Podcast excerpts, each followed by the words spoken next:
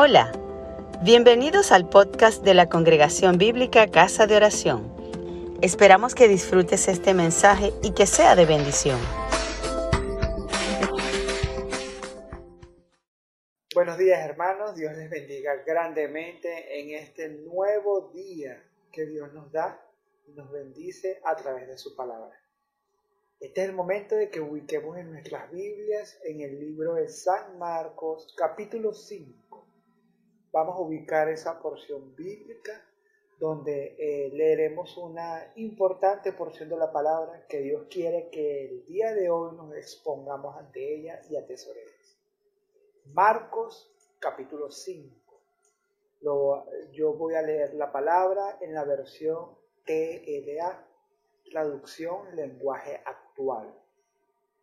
Usted perfectamente la puede leer en la versión que la disponga es un pasaje bíblico bastante conocido.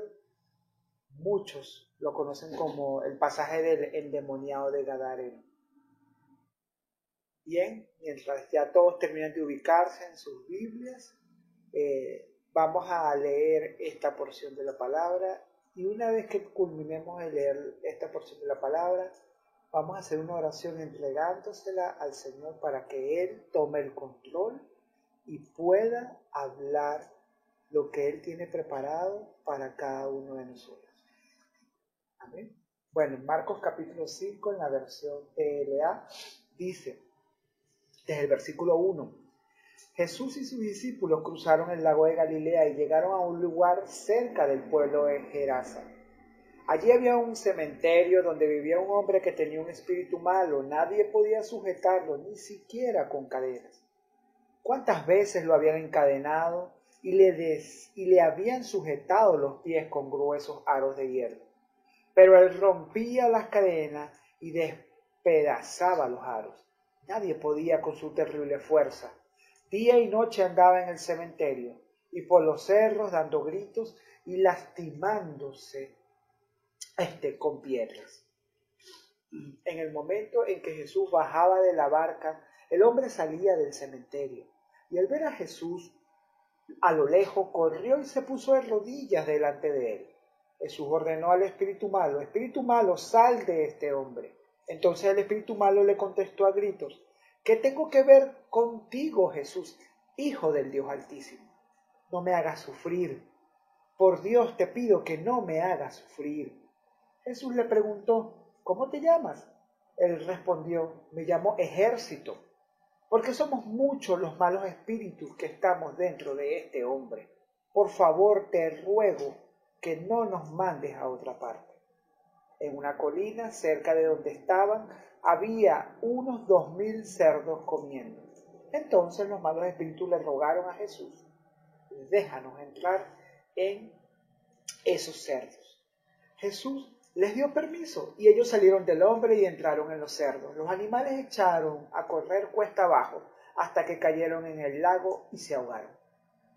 Los que cuidaban los cerdos corrieron al pueblo y contaron a todos lo sucedido.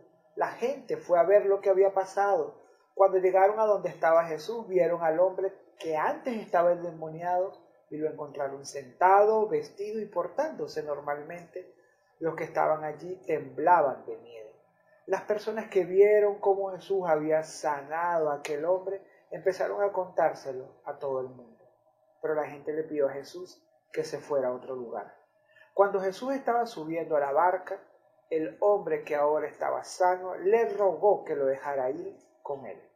Pero Jesús le dijo, vuelve a tu casa, cuéntales a tu familia y a tus amigos todo lo que Dios ha hecho por ti y lo bueno que ha sido contigo. El hombre se fue y en todos los pueblos de la región de Decápolis contaba lo que Jesús había hecho por él. La gente escuchaba y se quedaba asombrada. Vamos a orar pidiéndole al Señor para que esta porción de la palabra tome el lugar que debe posicionarse en medio de nuestras vidas. Oremos. Señor Jesús, te pedimos de una manera muy especial que tú tomes esta porción de la palabra que cada uno de nosotros pueda comprender que tú nos estás preparando e inclusive dando vida para escuchar esta palabra llevarla a la práctica, atesorarla en nuestro corazón, que podamos hacer los ajustes de vida que sean necesarios. Ponemos este tiempo de tu palabra en tus manos, en tu precioso nombre. Amén. Esta porción de la palabra, muy conocida dentro del ámbito cristiano, hemos visto de diferentes maneras importantes exponentes del Evangelio hablar en torno a esta, a esta palabra conocida como el endemoniado de Gadareno. Sin embargo, eh, hay unas consideraciones que entendemos que en este momento deben darse en torno a esta palabra. Esas consideraciones son tan importantes que Dios quiere que sepamos ese contexto. ¿Sobre qué fundamento, sobre qué contexto vamos a movernos en estas palabras? Y son las siguientes. La primera es, esto es una hermosa porción de la palabra que contiene una realidad muy cotidiana y personal, que ocurre en un lugar poco deseable y visitable por la sociedad, el cementerio una porción de la palabra donde se describe una realidad muy cotidiana, personal, pero que ocurre en un lugar poco deseable y visitable por la sociedad, el cementerio. ¿Qué contradicción tan importante se puede ver en este contexto? ¿Cómo Dios quiere hablar de una manera tan especial a través de un hecho tan portentoso como el que vamos a ver?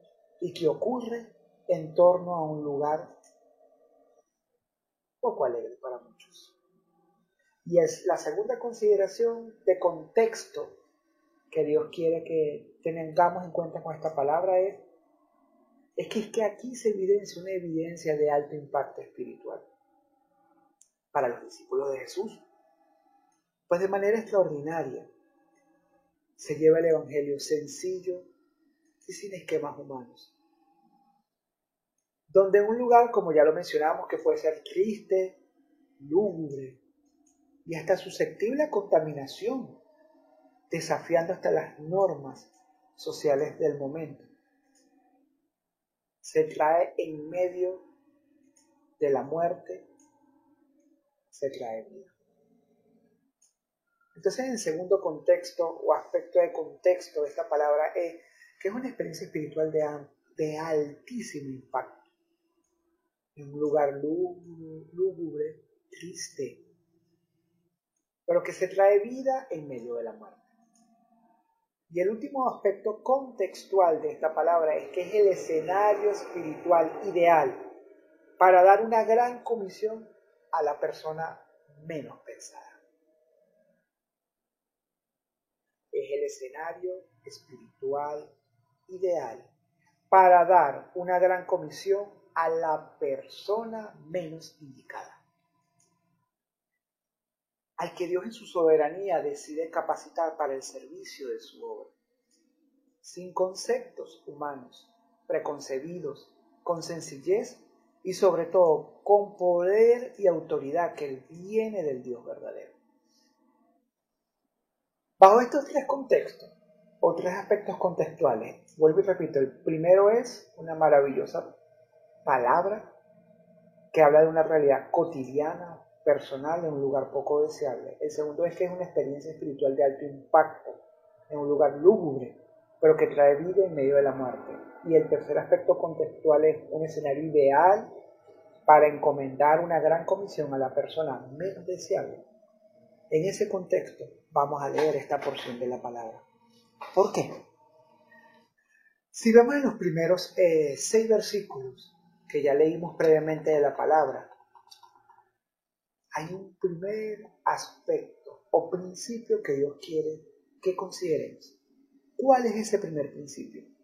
En tu cotidianidad, separada de Dios, asediada por pesos innecesarios y llena de pecado, se acercará a Dios y buscará encontrarse contigo.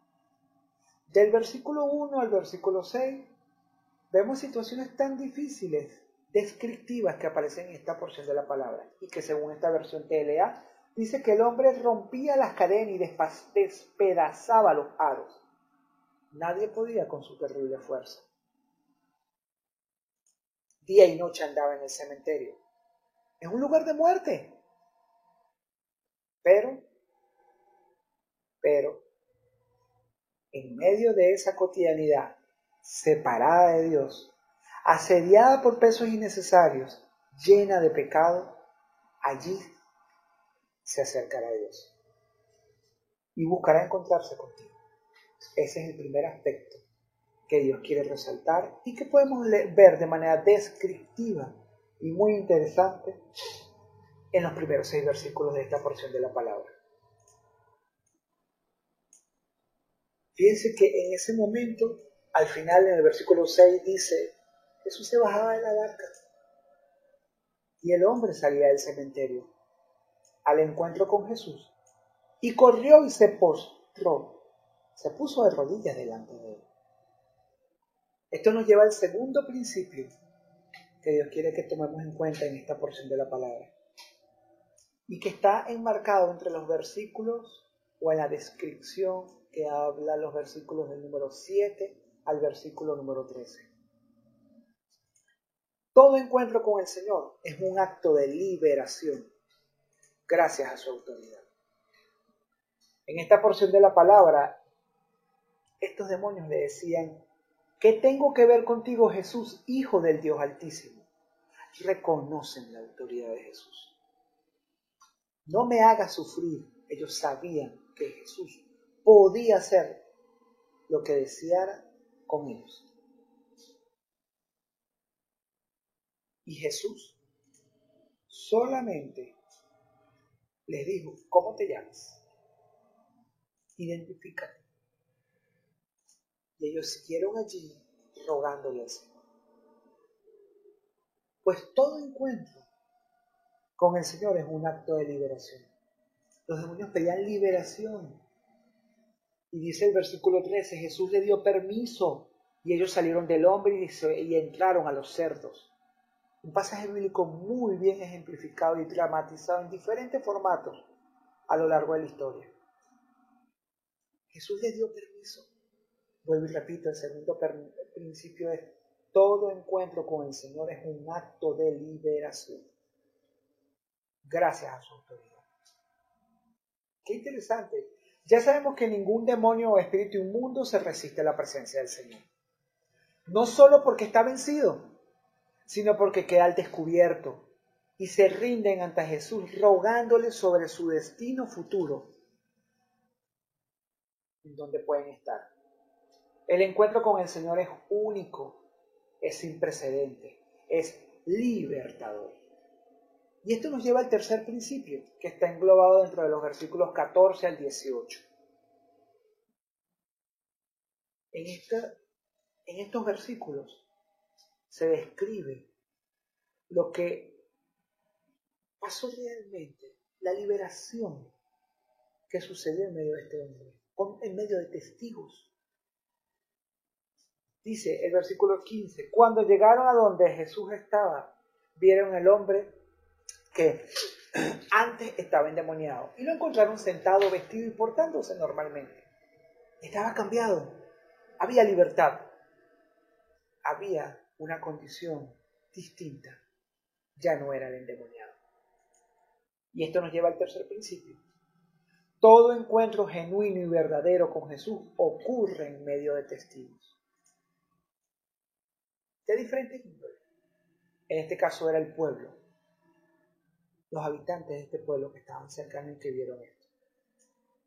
O que se enteraron, así no lo hayan visto en el mismo momento.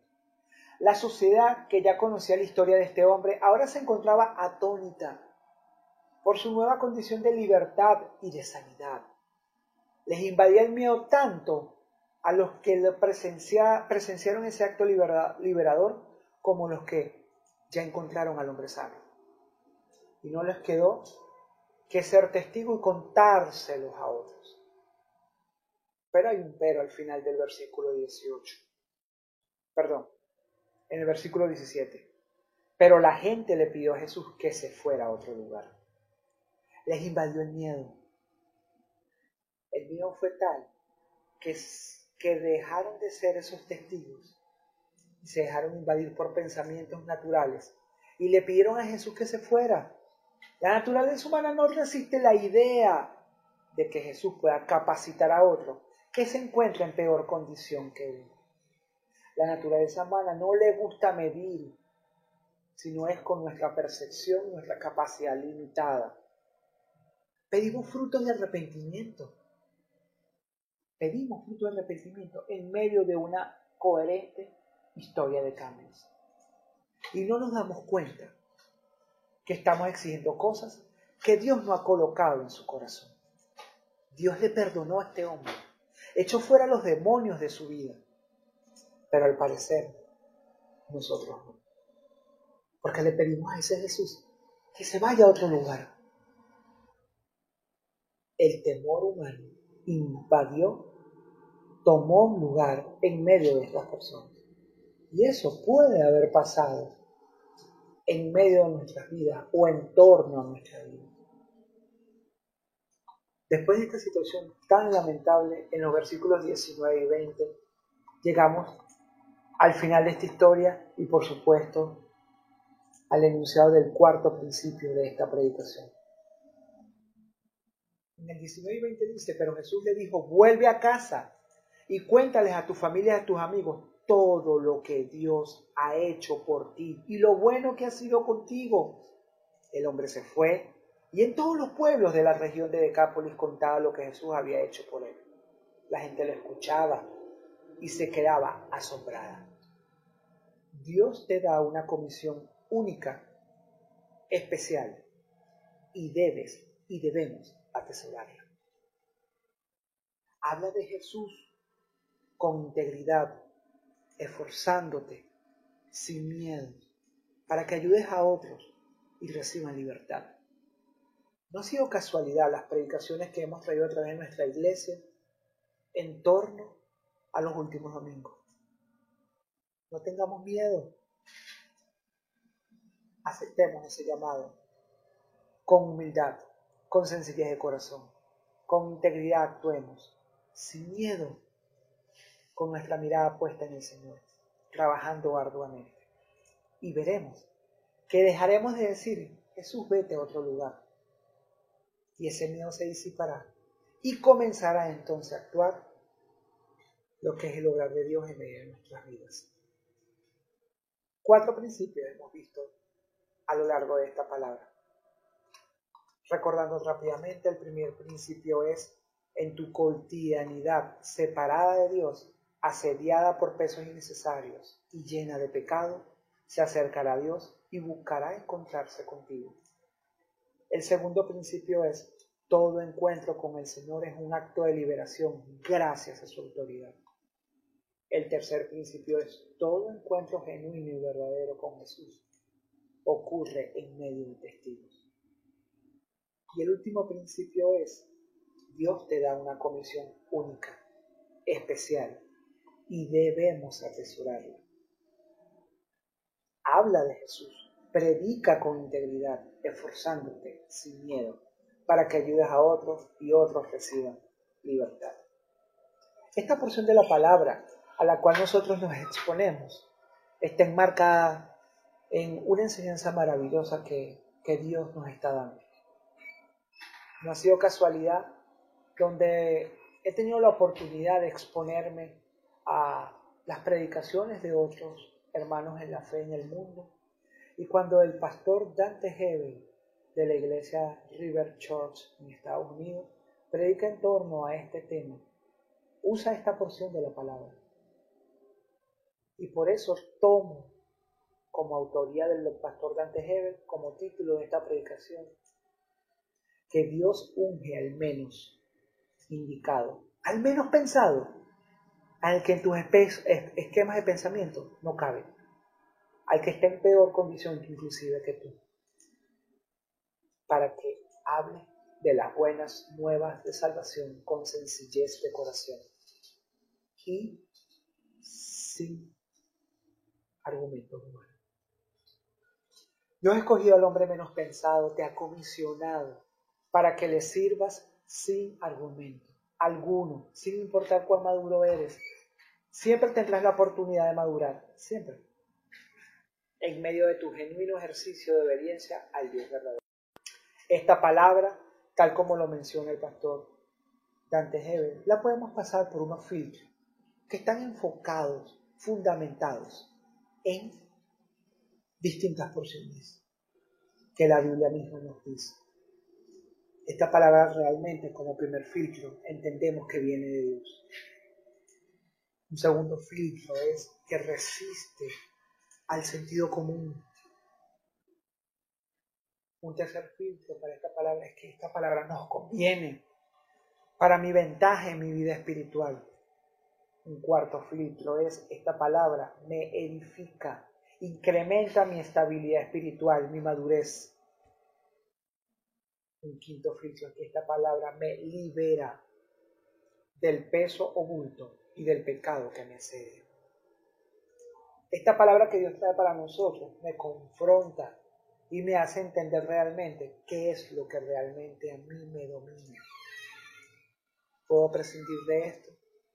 ¿Todo realmente me es lícito? Como séptimo filtro, esta palabra me revela si estoy buscando licencia para pecar. Lo podemos ver en Primera de Pedro 2.16. Y como último filtro, un octavo filtro, esto es un ejemplo para otros. Tu libertad no sea de tropiezo, para el prójimo y menos para los más débiles. Estos filtros nos ayudan a comprender qué es lo que Dios nos está diciendo. ¿Cómo pasa perfectamente lo que Dios quiere decirnos a través de esta palabra.